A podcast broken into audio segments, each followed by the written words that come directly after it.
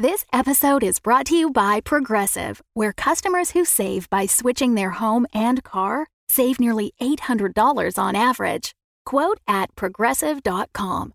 Progressive Casualty Insurance Company and Affiliates. National average 12 month savings of $793 by new customers surveyed who saved with Progressive between June 2021 and May 2022. Potential savings will vary. When you need mealtime inspiration, it's worth shopping Kroger, where you'll find over 30,000 mouthwatering choices that excite your inner foodie. And no matter what tasty choice you make, you'll enjoy our everyday low prices, plus extra ways to save, like digital coupons worth over $600 each week. You can also save up to $1 off per gallon at the pump with fuel points. More savings and more inspiring flavors make shopping Kroger worth it every time. Kroger, fresh for everyone. Fuel restrictions apply. Tonight's broadcast is brought to you by the company you depend upon for all of your greatest needs, Heart Life. These stories are true dramatizations from our fair city's glorious history. So listen and remember Heart Life, all the life you'll ever need. Above our valley, the skies royal and tumult with the storms left as the bequest of the days before exclusion. Even in the dead of night, our clouds scintillate with brief flashes, casting a glow onto the earth below, just as the stars are said to have done in the age of clear skies. Here in the bitter watches, dim light elucidates the slender, gangly form of Andrew Snidge, hunched away from the rest of our survivors and whispering surreptitiously into a small canvas bag. Mom! Hey, Mom, wake up, it's me! I brought you a present! Uh, Oh, uh, sorry, you got something covering your eyes. Uh, let me just get that for you. Oh, easy there. Looks like the thing covering your eyes is. your scalp. Ew. shh, shh, shh, shh. Mom, if you wake somebody up, we'll be in big trouble. Look, I brought you a boot. Would you like to chew on it to pass the time? You don't understand a word I'm saying, do you? Oh, I bet you'd come to your senses for Nathan. um, Na- Nathan. Help Nathan. Yeah, yes, yes, you did help Nathan, huh? You saved him from the crash. You're a good mom. You're not. Oh, Andrew, why did you wake me up? Because I miss you when you're in a ravenous trance. Andrew, I'm sorry. I'm just hungry and so hungry I can't think. I hate I know, M- Mom, just hang in there, okay? I mean, being hungry makes everyone a little scatterbrained. brain. No, no brain. B- But soon, Mom, soon we'll be back home and you'll feel good as new. I found some nice people from the lightning rig to help us get back to the city. The lightning rig. Nathan, up there. He he tried to. What? Oh, well, well, so what if he tried to kill you with a shovel up on the rig? Uh, we all make mistakes. Don't cry. I'm sure he was just scared. He thought you were dead, right? Andrew, I want you to sedate me again. I can't focus. And the hunger. I can feel my mind slipping. But can't you just just think about something else? I mean, you're a severed head, so uh, technically you don't need to eat anything. Hey, let's tell each other jokes to pass the time. All Star. Put me back to sleep. Shh, okay, okay, okay. Just wanted some company, that's all. Lightning riggers are getting mean because they think I've been stealing supplies. I mean, I have, but but only medicine for you. Uh, what's the big? Okay, mom, just hold still.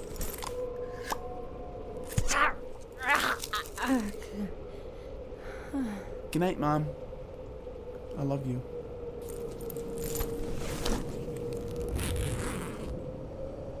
Well, guess I'm gonna have to borrow a few more syringes before too long. no time like the present, I guess.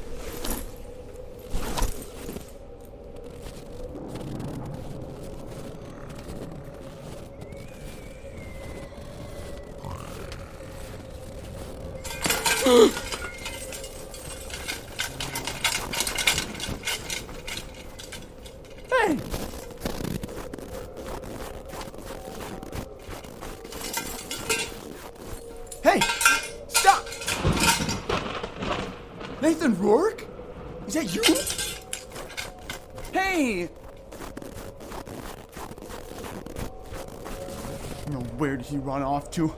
Oh, if I hadn't lost my stupid flashlight, this. Quiet. You. You remember me? Mm-hmm. Then you remember what I did to those rigs. Mm-hmm. You're much easier to break than a rig. So when I take my hand away, I know you're going to be nice and quiet, right? All right then. Nice and quiet. What did I just say? What? Your knee is in my groin! Oh. Sorry, get up. I think I'll just lie here for a second. Nathan Rourke. How long have you been stealing from our camp? Ever since Neil Henderson started putting idiots on guard duty. Now, what are you doing chasing after me? I'm on guard duty. Well, there it is. Nathan, you gotta stop. They think I've been stealing supplies. You have been stealing supplies. How'd you know that? It's called reconnaissance. And don't feel bad. Everyone's been stealing supplies. What? Well, everyone except Henderson. It's an interesting little microcosm of society. Wait, I don't believe you. You're a liar, Nathan Rourke, and you're just trying to confuse me and turn me against the guys so that I don't tell Neil. Well, it seems like something I would do. Here's the thing, though. I don't need to lie to you, Smidge. Snidge. I don't need to play games with you, Smidge. Because out here I hold all the cards. Cards are a game. Oh, it's a metaphor. What I'm saying is there's no one to protect you. You're an associate of Neil Henderson, an enemy of the company, and out here, I am the company. I always thought company meant more than one person. Like how Dr. West said to me one time, Andrew, I'm having company for dinner. Go wait in the closet. Well, that's Best night of my life. really miserable. Okay, shut up. Wait, what are you hiding there? Oh, Smidge, you brought me a present. No, Mom, What? let go of my bag. You call your bag Mom? Just give it. no! Oh, it's heavy. Did you steal a shank of wolf meat, you sneaky little devil? Nathan, lay down that bag or so help me! What'll you do, Smidge? Cry? I said drop it! Oh, looks like Henderson isn't the only big man on the tundra. But before you embarrass yourself, let me just show you what's in my bag. What is that? You've never seen one? Dozens of them rained down when the rigs crashed. This very piece saved me from a pack of wild dogs. Engineers call a length of metal like this rebar, short for reinforcing bar. What is it reinforced? Compliance. Now, I think you owe me an apology, big guy. All right, Nathan, I- I'm sorry I yelled at you. Now, please give me my bag. Hmm, What'll you give me for it? Come on, just give me my bag. I'll, I'll bring you all of my food tomorrow. I promise. Yeah, no deal. Nathan, why can't you just be a nice person? I'm not a bad person. I'm just a smart guy in a world that values mindless sheep. What's a sheep? Metaphor. Right. And anyway, what the hell is so important in here? Medicine? Don't open it! Back off! Ow, my hand! I'm done playing, Snidge. Next time you get the sharp end. Nathan, please. You said it yourself. You're not a bad person. I'm begging you.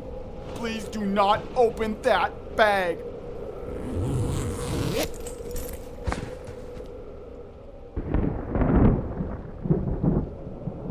Nathan, I'm sorry.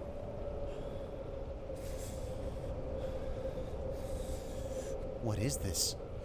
It's your mom. But don't don't worry, she's still alive, sort of. She just seems dead because I've been injecting her head with painkillers to keep her sedated. Let me just put her back in the bag before she wakes up. Ah! Nathan, stop! Don't touch it! You have no right. It. It is my mom. You have no right. You're gonna pay for that. I don't want to fight you.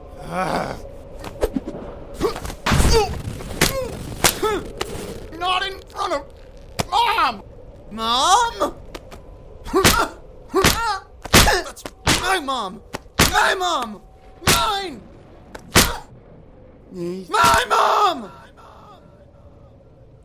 That's. That's my mom.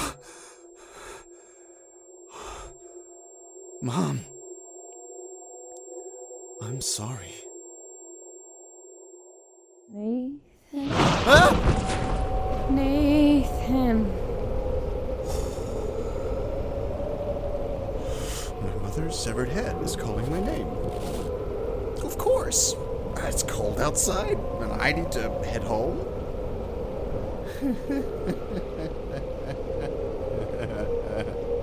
head, head home.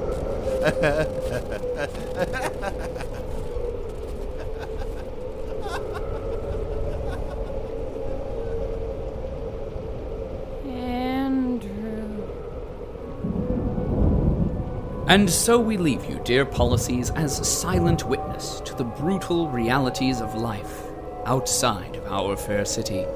Beaten, broken, and left for dead, Andrew's singular hope rests in the metaphorical hands of Elizabeth Rourke.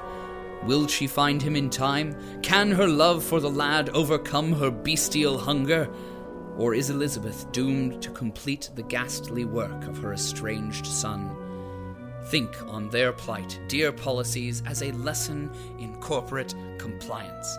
Remember, the company cannot watch over you if you hide in the shadows of self interest. Stay sharp, do your part, and join us again next time as the story of our fair city continues. The Fable and Folly Network, where fiction producers flourish.